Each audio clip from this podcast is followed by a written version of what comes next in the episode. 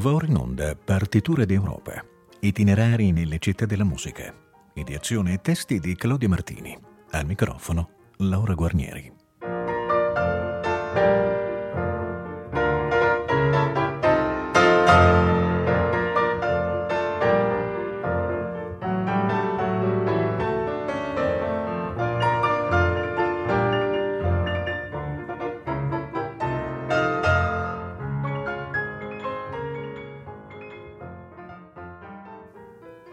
Pomeriggio da Laura Guarnieri e da tutta Rete Toscana Classica. Siamo oggi approdati nella nobile città di Genova, celebre per la potenza marinara e per la grande abilità mercantile, ma non priva di un interessante patrimonio musicale.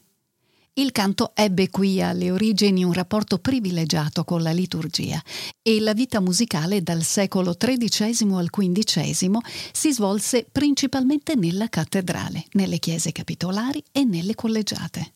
Tra il 1477 e il 1478 vi si ascoltarono le composizioni del lodigiano Franchino Gaffurio, chiamato dai nobili genovesi per insegnare musica. In quell'anno egli compose canzoni e madrigali oggi perduti, ma i suoi trattati teorici sono conservati nelle biblioteche cittadine.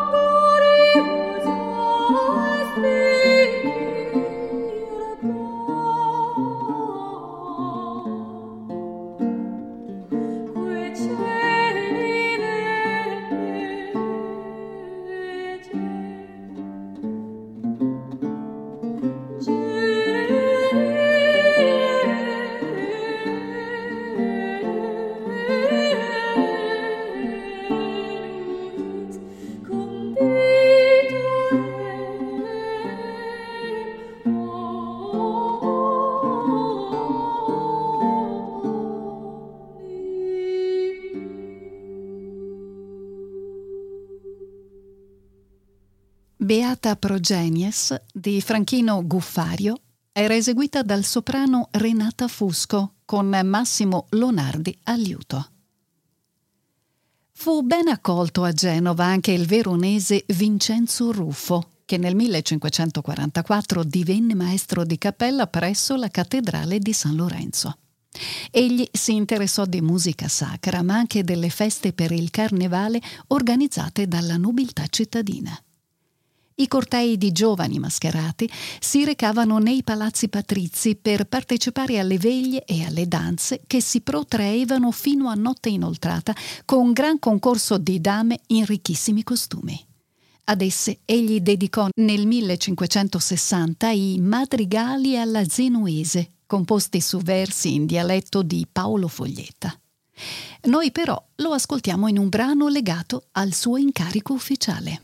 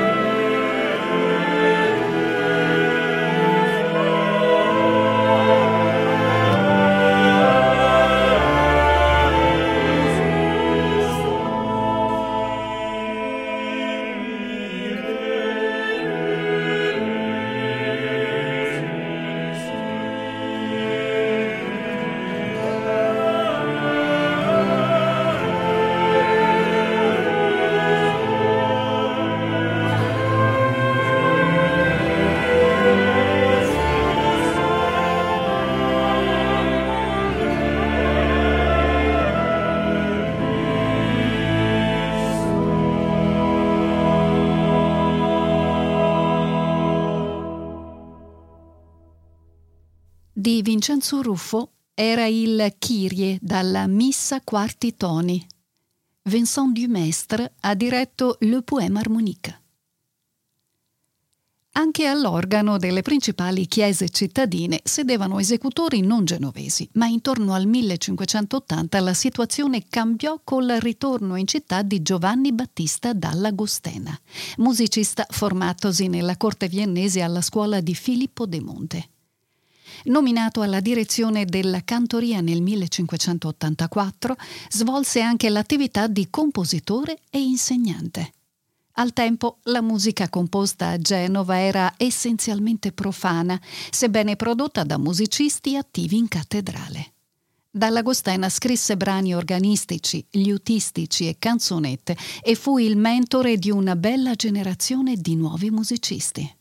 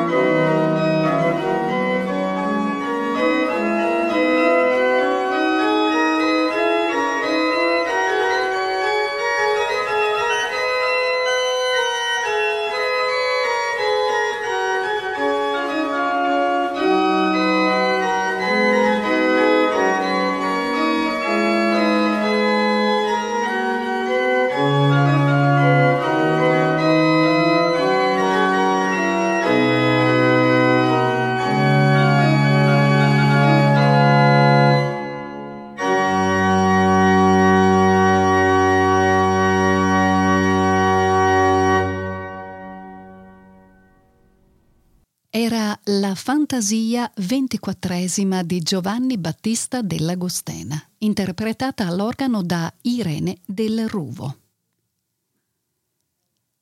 Nipote di Dall'Agostena fu Simone Molinaro, uno dei massimi virtuosi di liuto del Seicento italiano e anche una delle figure più interessanti del panorama musicale genovese direttore della cantoria di San Lorenzo e di quella di Palazzo, proprietario di una tipografia, organizzatore di una scuola di musica, insegnante di illustri allievi privati. Fu poi apprezzato compositore di musica sacra, profana e strumentale e favorì la divulgazione delle opere dei musicisti genovesi. Ascoltiamo un suo bel brano al liuto, Passe mezzo in otto modi.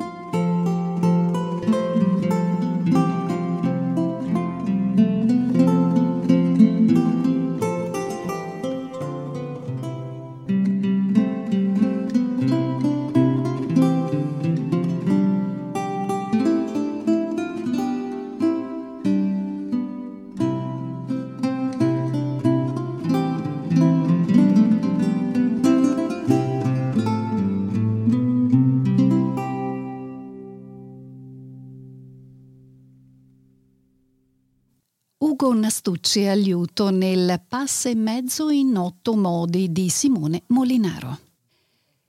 Nel 1602 nacque a Genova un grande musicista, ossia Michelangelo Rossi.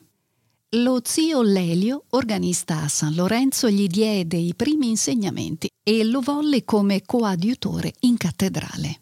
Visse poi gran parte della propria vita a Roma, ma i suoi madrigali erano ben noti a Genova, dove erano stati integralmente ripubblicati nel 1613 da Simone Molinaro. Famoso in vita come violinista, oggi è più noto per la sua musica cembalo-organistica. La toccata settima dal finale denso di arditi cromatismi richiama stilisticamente la musica di Gesualdo e Fruberger.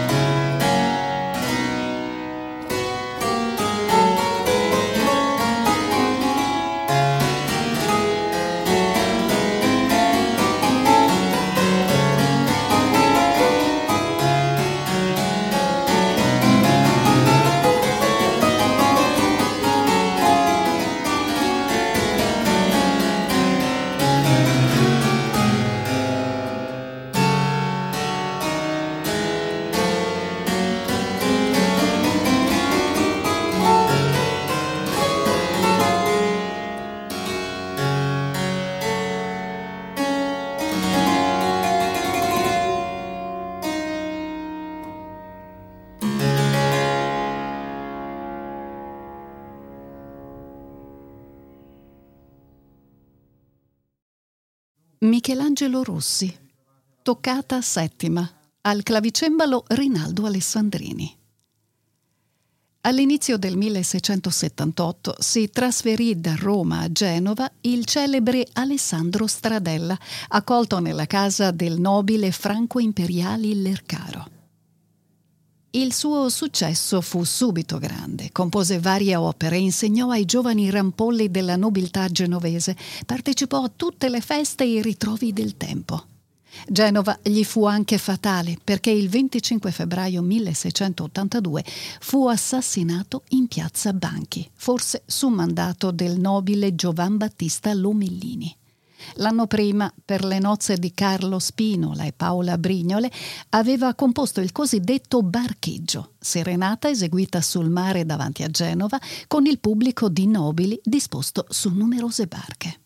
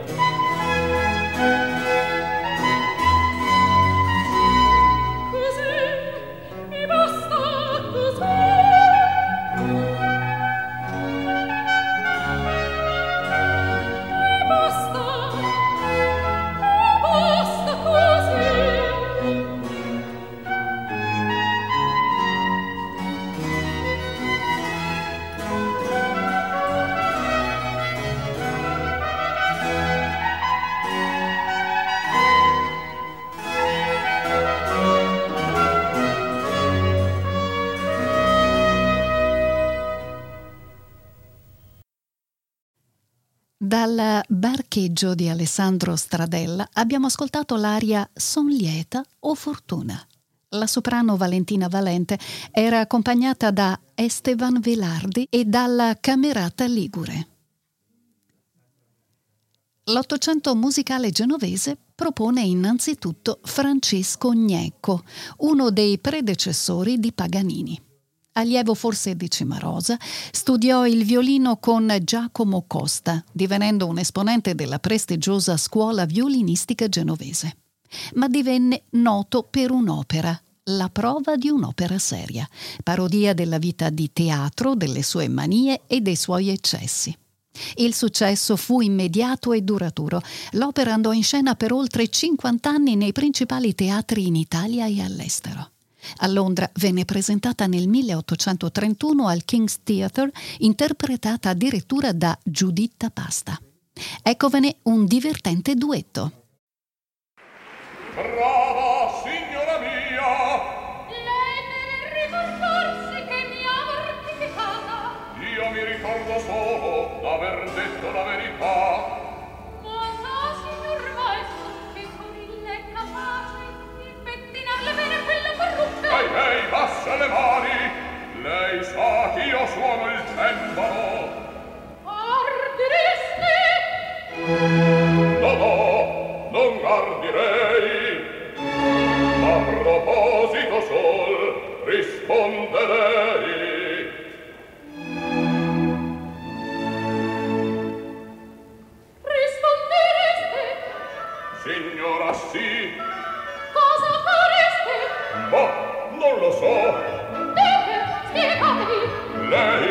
intende, ma pur se vuole mi spiegherò. Mi spiegherete? Mi spiegherò. Dite davvero?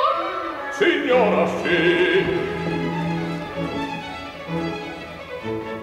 Mi viene voglia di pettinare bene, di pettinare bene, ma bene, ma bene, quella parrucca. Mi viene voglia da comodarla bene, da comodarla bene, va bene, va bene, quel visetto. Ma signora, ma signora,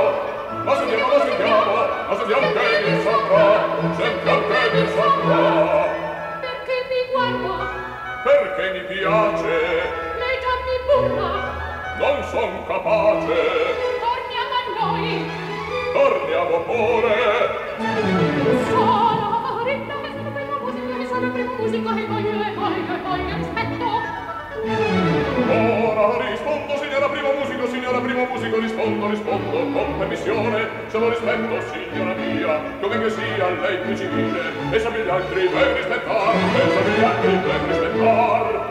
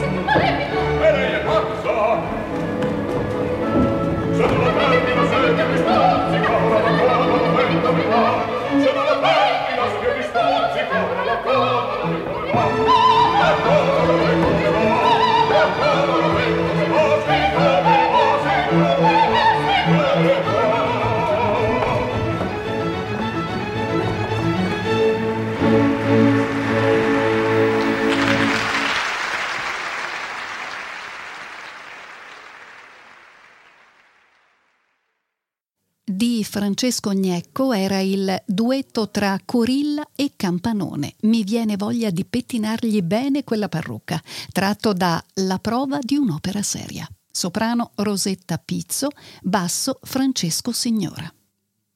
La suprema gloria musicale di Genova è ovviamente Niccolò Paganini, qui nato il 27 ottobre 1782 da una modesta famiglia originaria di Carro, nello Spezzino.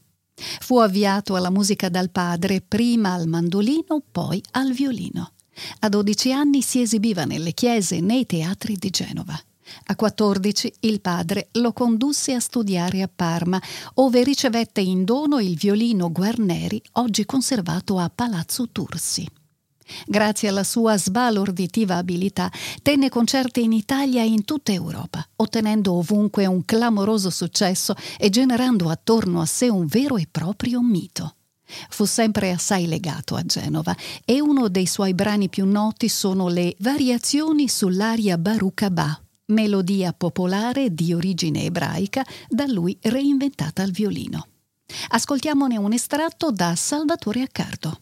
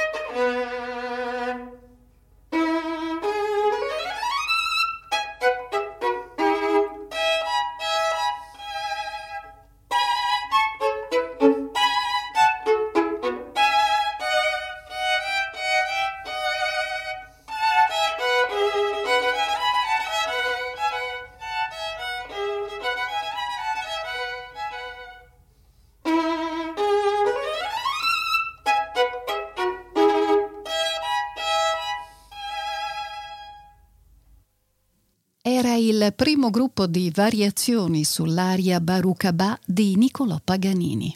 Solista il grande Salvatore Accardo. La stagione dei grandi teatri genovesi iniziò nel 1652 con l'inaugurazione del Teatro Falcone. La Repubblica di Genova si ritrovò ad avere il primo teatro pubblico a pagamento, seconda solo a Venezia, anche se fu utilizzato soprattutto dall'aristocrazia locale. Nel 1702 seguì il Teatro di Sant'Agostino. Nel 1795 vi debuttò Niccolò Paganini appena tredicenne il 7 aprile 1828 fu invece inaugurato il Teatro Carlo Felice, situato nella prestigiosa Piazza dei Ferrari, accanto alla statua di Giuseppe Garibaldi. La prima opera rappresentata alla presenza dei sovrani del Regno di Sardegna fu Bianca e Fernando di Vincenzo Bellini.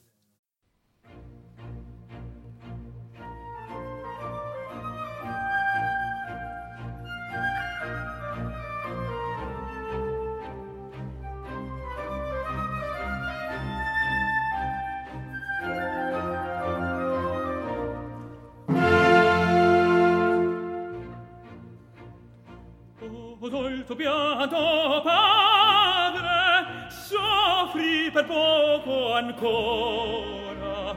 Lieto alla nuova aurora sarai te figli in sé.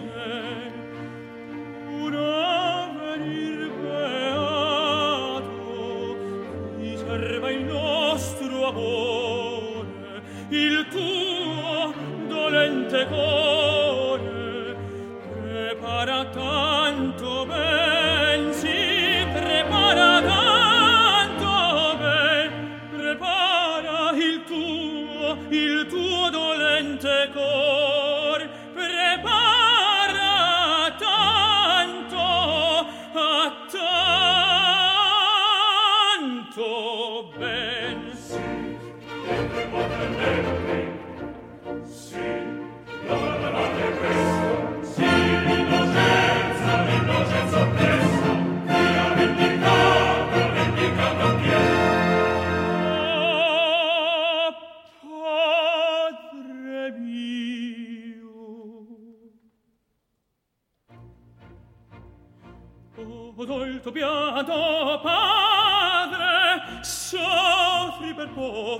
ancora lieto è la nuova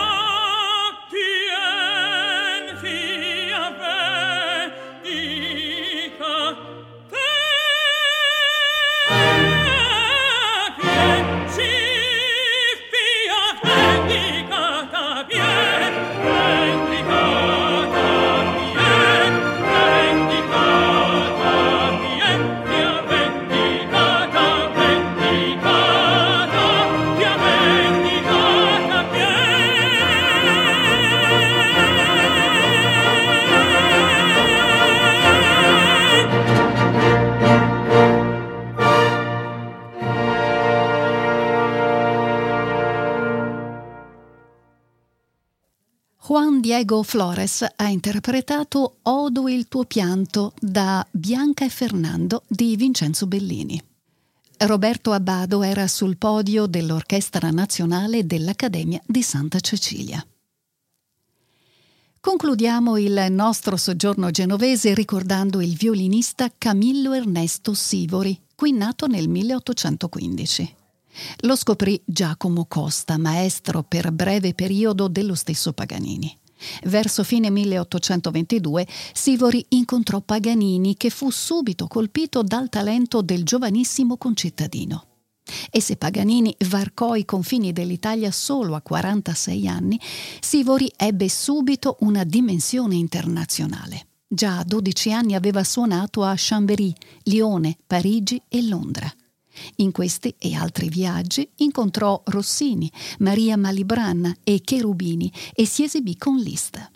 Dopo la morte di Paganini nel 1840 girò l'Europa centrale incontrando Clara Schumann e Mendelssohn, venendo riconosciuto ovunque come vero e solo erede del magistero di Paganini. Lo dimostra questo suo Etude Caprice, l'ultimo dell'opera 25.